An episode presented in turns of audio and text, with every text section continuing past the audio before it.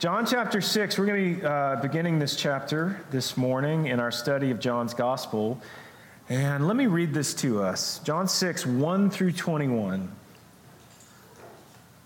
After this, Jesus went away to the other side of the Sea of Galilee, which is the Sea of Tiberias. And a large crowd was following him because they saw the signs that he was doing on the sick. Jesus went up on the mountain, and there he sat down with his disciples. Now, the Passover, the feast of the Jews, was at hand. Lifting up his eyes then, and seeing that a large crowd was coming toward him, Jesus said to Philip, Where are we to buy bread so that these people may eat? He said this to test him, for he himself knew what he would do. Philip answered him, Two hundred denarii worth of bread would not be enough for each of them to get a little. One of his disciples, Andrew, Simon Peter's brother, said to him, there is a boy here who has five barley loaves and two fish, but what are they for so many? Jesus said, Have the people sit down. Now there was much grass in the place, so the men sat down, about 5,000 in number. Jesus then took the loaves, and when he had given thanks, he distributed them, distributed them to those who were seated. So also the fish, as much as they wanted. And when they had eaten their fill, he told his disciples, Gather up the leftover fragments, that nothing may be lost. So they gathered them up and filled twelve baskets with fragments from the five barley loaves left by those who had eaten. And when the people saw the sign that he had done, they said, This is indeed the prophet who is to come into the world. Perceiving then that they were about to come and take him by force to make him king, Jesus withdrew again to the mountain by himself. When evening came, his disciples went down to the sea, got into a boat, and started across the sea to Capernaum. It was now dark, and Jesus had not yet come to them. The sea became rough because a strong wind was blowing, and when they had rowed about three or four miles, they saw Jesus walking on the sea and coming near the boat and they were frightened. But he said to them, It is I, do not be afraid. Then they were glad to take him into the boat, and immediately the boat was at the land to which they were going. The word of the Lord. So, out of all the things we have seen in John's gospel thus far, uh, today we come to the first story of Christ that we've encountered that is also presented in all three other Gospels, in Matthew, Mark, and Luke, what are known as the Synoptic Gospels. In fact, this is the only miracle of Jesus that we find in all four Gospels. If you remember, we said that the Gospel of John actually starts the story of Jesus' ministry earlier than the three synoptic gospels, and now we're starting to catch up to the synoptics. Um, but Matthew, Mark, and Luke primarily concern themselves with Jesus' ministry in and around Galilee, which is that region in the north of Israel where Jesus was originally from. John, however, is more about Jesus' ministry in Judea, the southern region of Israel that is around the city of Jerusalem. In fact, John 6, which we begin today, is really the only chapter in John's gospel to go in depth on Jesus' time in Galilee. And by chapter 7, we're going to be headed back to Judea around Jerusalem. But today in Galilee, we find one of the most famous scenes in the Gospels the feeding of the 5,000 and what follows, which is Jesus walking on the water of the Sea of Galilee. But here's my question to us today what, what is the point of this story? What is the point of this story? Other than simply recounting the facts of events to us, what is it that John, or maybe I should ask, what is it that God wants us to learn about Jesus um, and about who he is and what he's come to do. Here are uh, just a few common takeaways from the feeding of the 5,000. Four common takeaways from the feeding of the 5,000. First of all, God can do a lot with a little. God can do a lot with a little, right?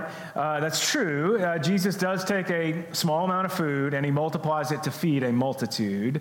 Uh, note that only men are being counted here. Uh, the text says about 5,000 men. That would not have been uncommon at the time for only men to be counted. Uh, by some estimates, though, this crowd could have actually been 15,000, 20,000 people, taking into consideration women and children as well. Uh, but even if it's only 5,000, that's still a lot of people to feed with a couple of fish and a few loaves of bread.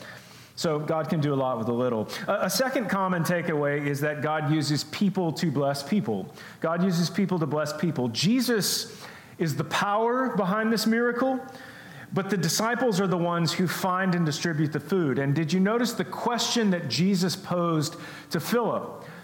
Jesus basically asked one of his disciples, Hey, what are we going to do? Where are we going to get bread to feed all of these people? He, he kind of puts the burden onto his followers. In Matthew's account of this event, Jesus looks at his disciples and says, You give them something to eat. God uses people to bless people. Even after Jesus multiplies the food, it is then the disciples who distribute it, it's then the disciples who pick up the remains as well. A third common takeaway is that nothing is too big for God. Nothing's too big for God. This is a true miracle. And my read here is that it is outside the expectations of Jesus' disciples. Even though they've seen incredible things, uh, even though they've seen Jesus uh, create vats of wine at the wedding at Cana. They are still primarily thinking in temporal terms, not in supernatural terms. Uh, Jesus, we don't have enough money to go buy enough bread to feed all of these people. Even though they have witnessed incredible stuff, they have yet to come to the place where they expect Jesus to do incredible supernatural things. And yet nothing is too big for him. And then, fourth, and this may be unexpected, but a common takeaway is that there is power in prayer. You may not have noticed it, but before the food was distributed, Jesus gave thanks for the bread and the fish. Which is interesting because John has already well established that in the beginning was the Word, and the Word was the Son of God, and the Word is Christ Himself, and that through the Word all things were made.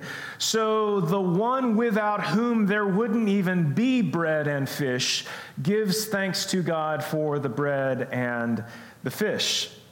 In fact, uh, John's gospel, perhaps more than any of the other three, gives us a significant peek into the prayer life of Christ and that kind of culminates in John 17 with what is known as the high priestly prayer. Um, and I think a takeaway for us there is that if Jesus needed to pray, well, well so do we, um, and perhaps even more so.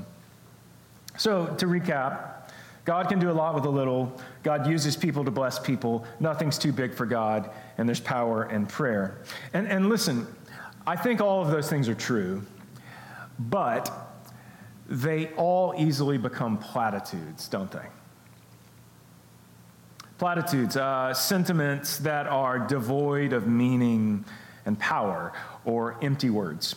A definition of a platitude is a remark or a statement, especially one with moral content, that has been used too often to be interesting or thoughtful. It's been used too much to be interesting or thoughtful. Life has beat you down and the road ahead seems insurmountable, but don't worry, nothing's too big for God. Okay, thanks. You're barely making ends meet, you're living off loans. Suddenly, you've got a $2,000 repair on your car. Don't worry, God can do a lot with a little. That's true. That's true. But I still have, do I still have to pay for my car? Right? Do you guys see what I'm getting at? Here's the problem with platitudes like this. Even though they are true, they can make it sound like the real problem in your situation is that you just don't have enough faith. As if more faith would make all the problems and issues in your life just go away. Hey, God's got this. You need to let go and let God. I was at a, a, little pastor's gathering in Austin this week, and I walked in the bathroom of the church that we were at, and hanging over the back of the toilet was one of those wooden, you know, signs from Hobby Lobby that said, let go and let God. And I wasn't sure if that was intentional or not. Platitudes.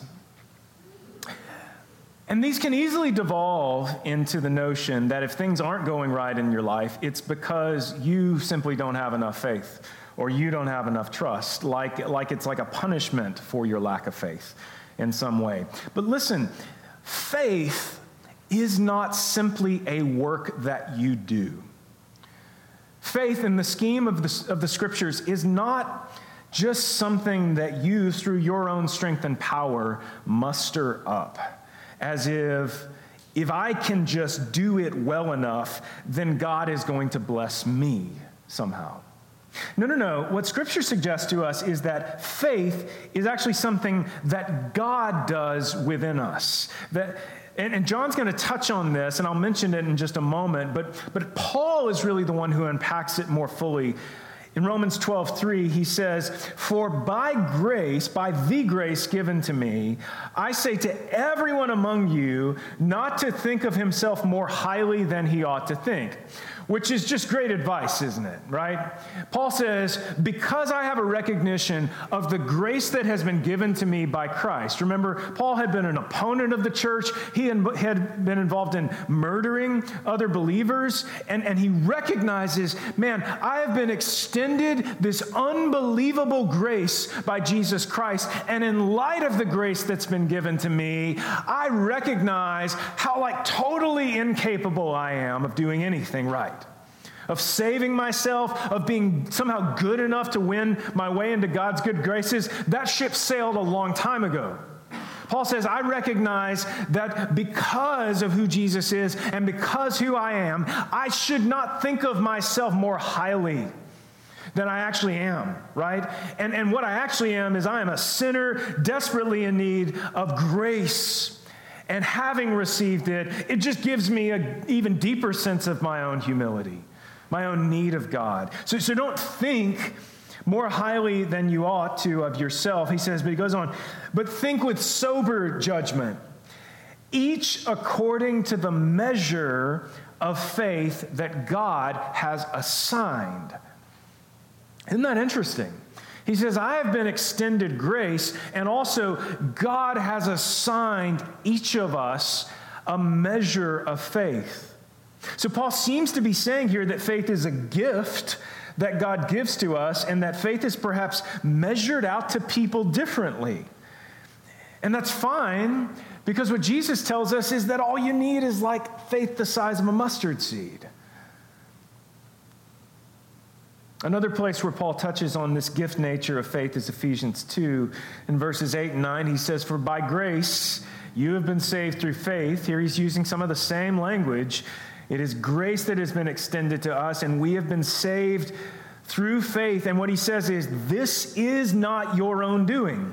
It is the gift of God, not a result of works, so that no one may boast. In other words, faith is not a work. It's, it's not just something that I've cobbled together, and somehow, even though I'm completely inadequate and incapable of reconciling myself to the Father, somehow I've cobbled together enough faith to be reconciled to him. No, no, no. Paul says this is not your own doing, it's a gift, it's not a result of your works. The real takeaway from the Gospels for me is, is not something like that if, if you and I just had more faith, our problems would go away. It's not that. In fact, Jesus is not so much asking you to do something different as much as he is inviting you to be something different. And I think that that's a big part of what John wants us to take away from both Jesus' message and Jesus' miracles. It's incumbent in that imperative statement to Nicodemus you must be born again. Emphasis on the must. It's not, hey, you need to um, believe right theology, even though that's cer- certainly important. He says, You must be transformed.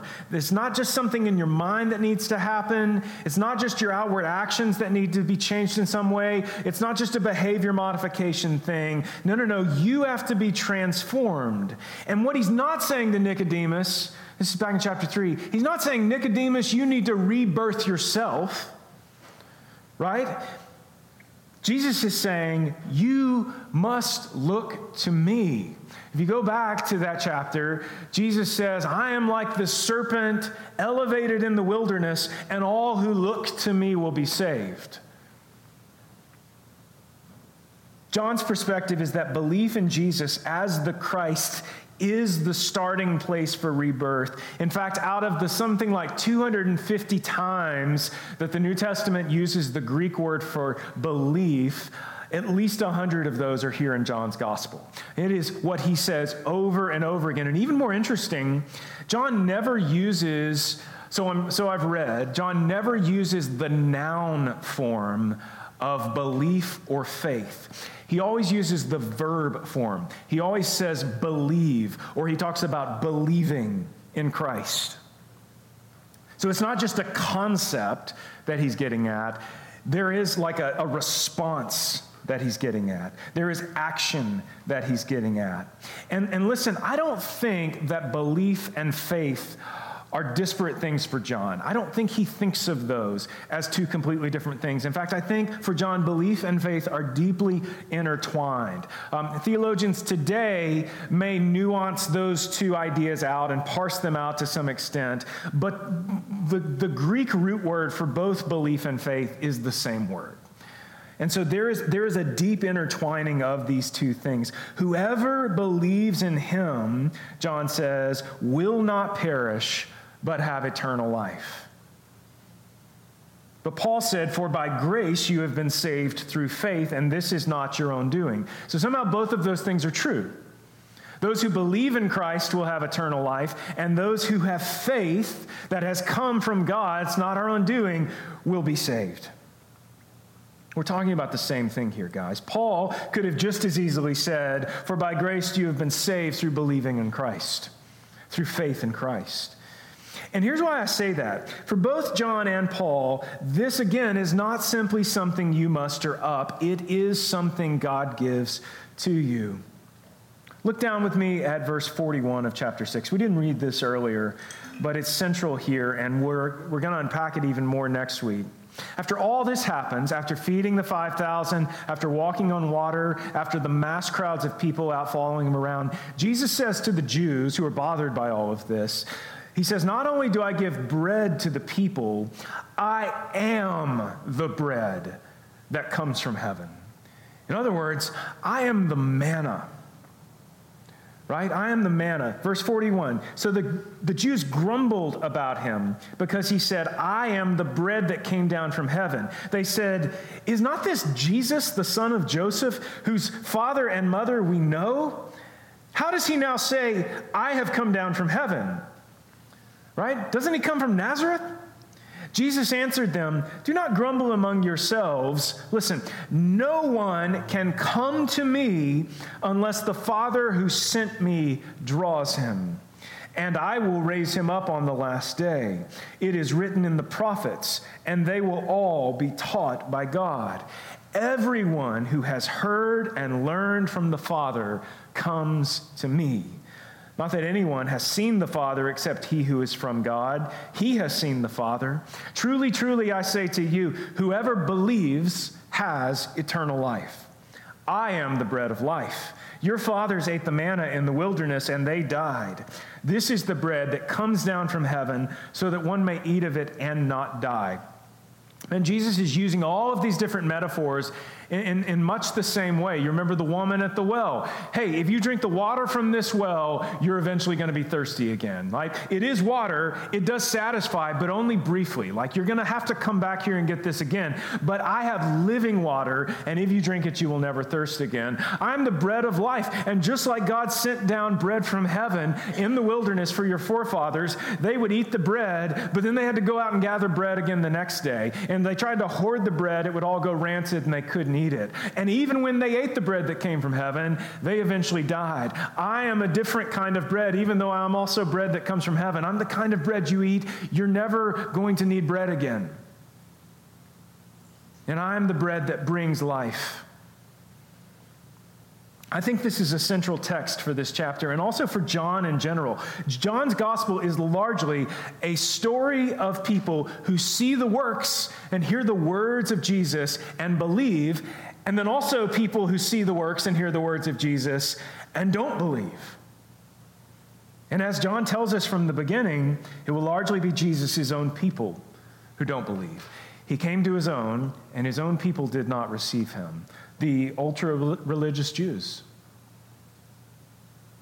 At the end of chapter 5, Jesus basically said, The things I'm saying and the things I'm doing are all so that you may believe. In other words, one of the primary ways that God is drawing people to believe is through the word and works of Christ. Chapter 5, verse 24 Whoever hears my word and believes him who sent me has eternal life. He does not come into judgment, but has passed from death to life. C.S. Lewis in Mere Christianity puts it this way he says, I'm trying here to prevent anyone from saying the really foolish thing that people often say about him, him being Jesus, which is this I'm ready to accept Jesus as a great moral teacher, but I don't accept his claim to be God. Lewis says, That's the one thing we must not say. A man who was merely a man and said the sorts of things Jesus said would not be a great moral teacher. He would either be a lunatic on the level with the man who says he's a poached egg, or else he would be the devil of hell. You must make your choice. Either, either this man was and is the Son of God, or else a madman, or something worse.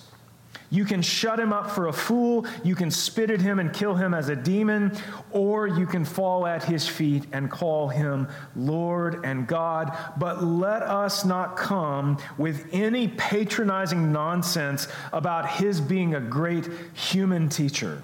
He has not left that open to us. He did not intend to. Now, it seems to me, Lewis says, it seems to me obvious that he was neither a lunatic nor a fiend, and consequently, however strange or terrifying or unlikely it may seem, I have to accept the view that he was and is God. So, again, Lewis says he's either a lunatic or he's the devil or he is the Son of God. And this is actually not a concept that is original to Lewis um, at least a century before, Scottish preacher John Duncan called this the trilemma, as opposed to the dilemma, it's a trilemma. And Duncan writes Christ either deceived mankind by conscious fraud, or he was himself deluded and self deceived, or he was divine. There is no getting out of this trilemma, Duncan says. It is inexorable. Inexorable means you can't escape it. You can't prevent it. But listen, these arguments really only relate to Jesus' words. Like if we're just looking at Jesus' words, he's either a lunatic or he's the devil or he's God. But then when you bring his miracles into the mix as well, when you bring in the feeding of the 5,000 and other things, that takes us to a whole other level. And I, I really think it goes from being a trilemma to being a dilemma, right? And this seems like the issue that the Jews were wrestling with. They could dismiss him if all he was doing was preaching. Yes, he's saying things that are blasphemous to them, but he's just, he's just out there preaching in the wilderness, and to some extent, we can dismiss him. But then he feeds 20,000 people, right? And then he heals a guy who was an invalid for 38 years. And then he walks a few miles across the Sea of Galilee. And what do you do with that? Now, all of a sudden, he's not just saying things that are controversial, he's now doing things that we don't know how to respond to it. And John has given us a little glimpse into some of the conversations among some, some of the Jews at this point in time. And they're really faced with this dilemma like the idea of him just being crazy is off the table. It's either he has come from God, or he has come from the devil, or he is the devil. Those are the only two things they can come up with. So here's the question I think John's presenting you and me with What say you? As you read the story of Christ, as you read the message of Christ, as you see the miracles of Christ that are presented to us here in His Word, who do you say that He is? Friends, this is not something that any of us can afford to be on the fence about. Nor is it something that you can only pretend to believe because it's what you think people expect of you or because it helps you get along with your family or your social group or whatever. To pretend to believe is to not believe. To go through the motions of religious activity to appease others is not to believe. And yet, God has given us His Word, His only begotten Son, who doesn't just come preaching. He doesn't just come proclaiming things, but He comes preaching and healing. He comes declaring the truth of God's kingdom and demonstrating the truth of God's kingdom. I've said this before, but it just seems so true to me that Jesus is not only saying, In my Father's kingdom, here's what things are like, but also through His restorative work, through feeding, through healing, through driving out demons, through bringing people back from the dead, He is also saying, In my Father's kingdom, these things don't exist.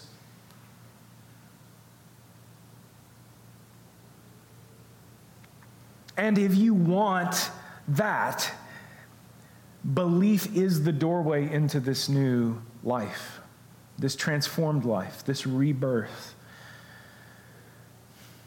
This is why John calls the feeding of the 5,000 yet another sign.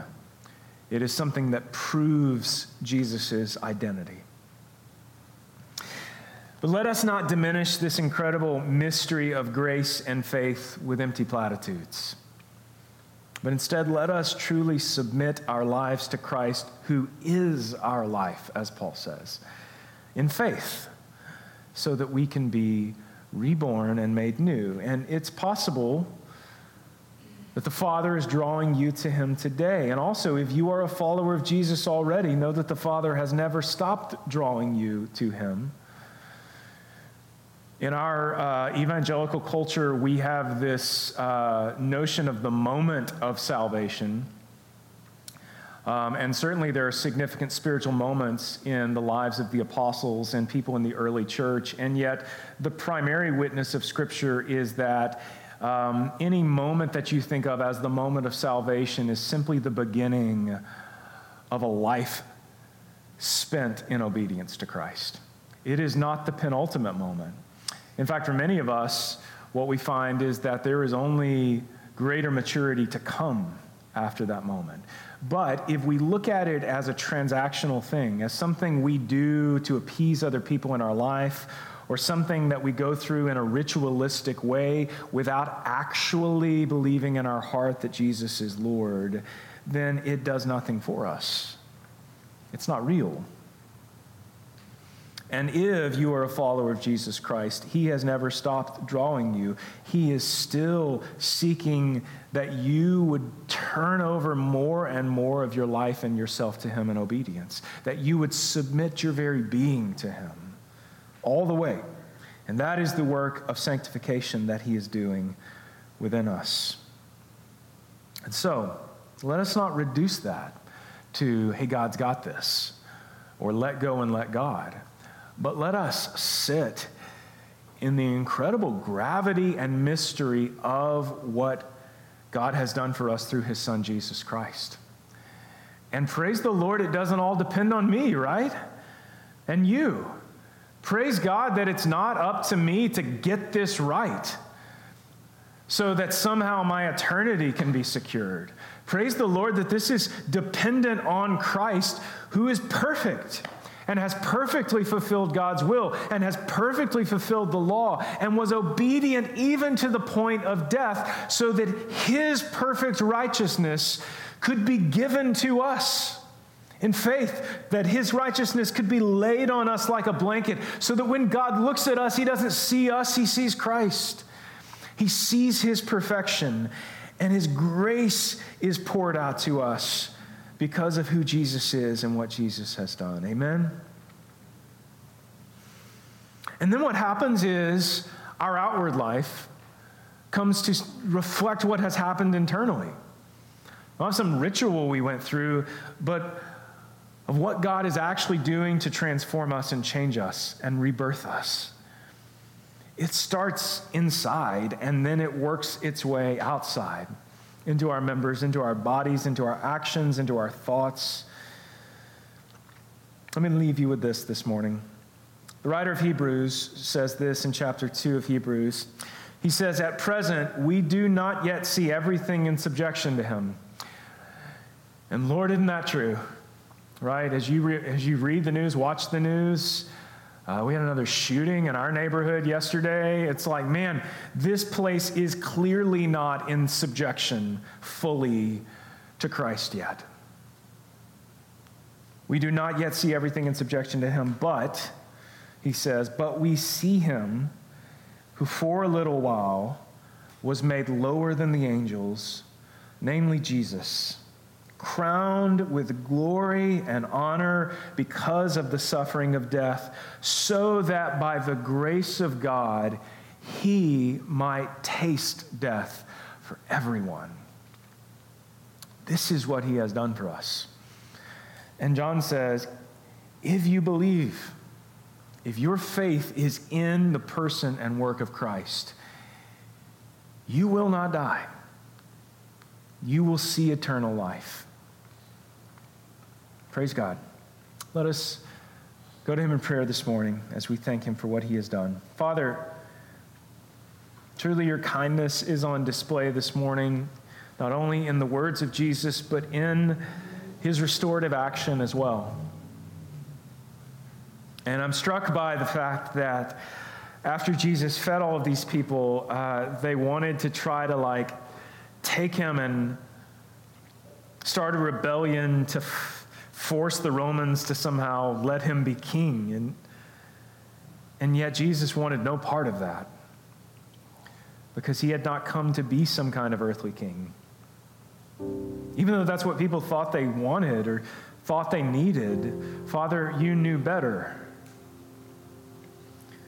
And you knew that what we really needed was not some military leader, and it wasn't just simply somebody who would sit on an earthly throne, but we needed the kind of king that could sacrifice himself so that we might not, might not taste death, who would taste death for us so that his righteousness could be given to us. And God, even though many of us have heard that good news, I pray that it is not lost on us. I pray that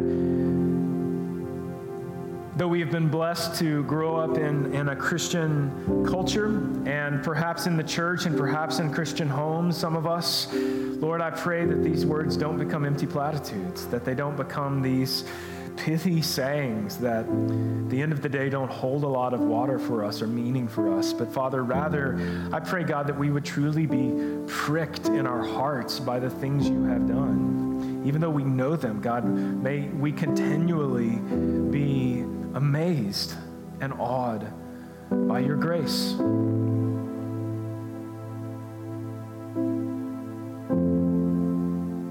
Father, we love you and we thank you for your goodness, and it's in your name. Amen.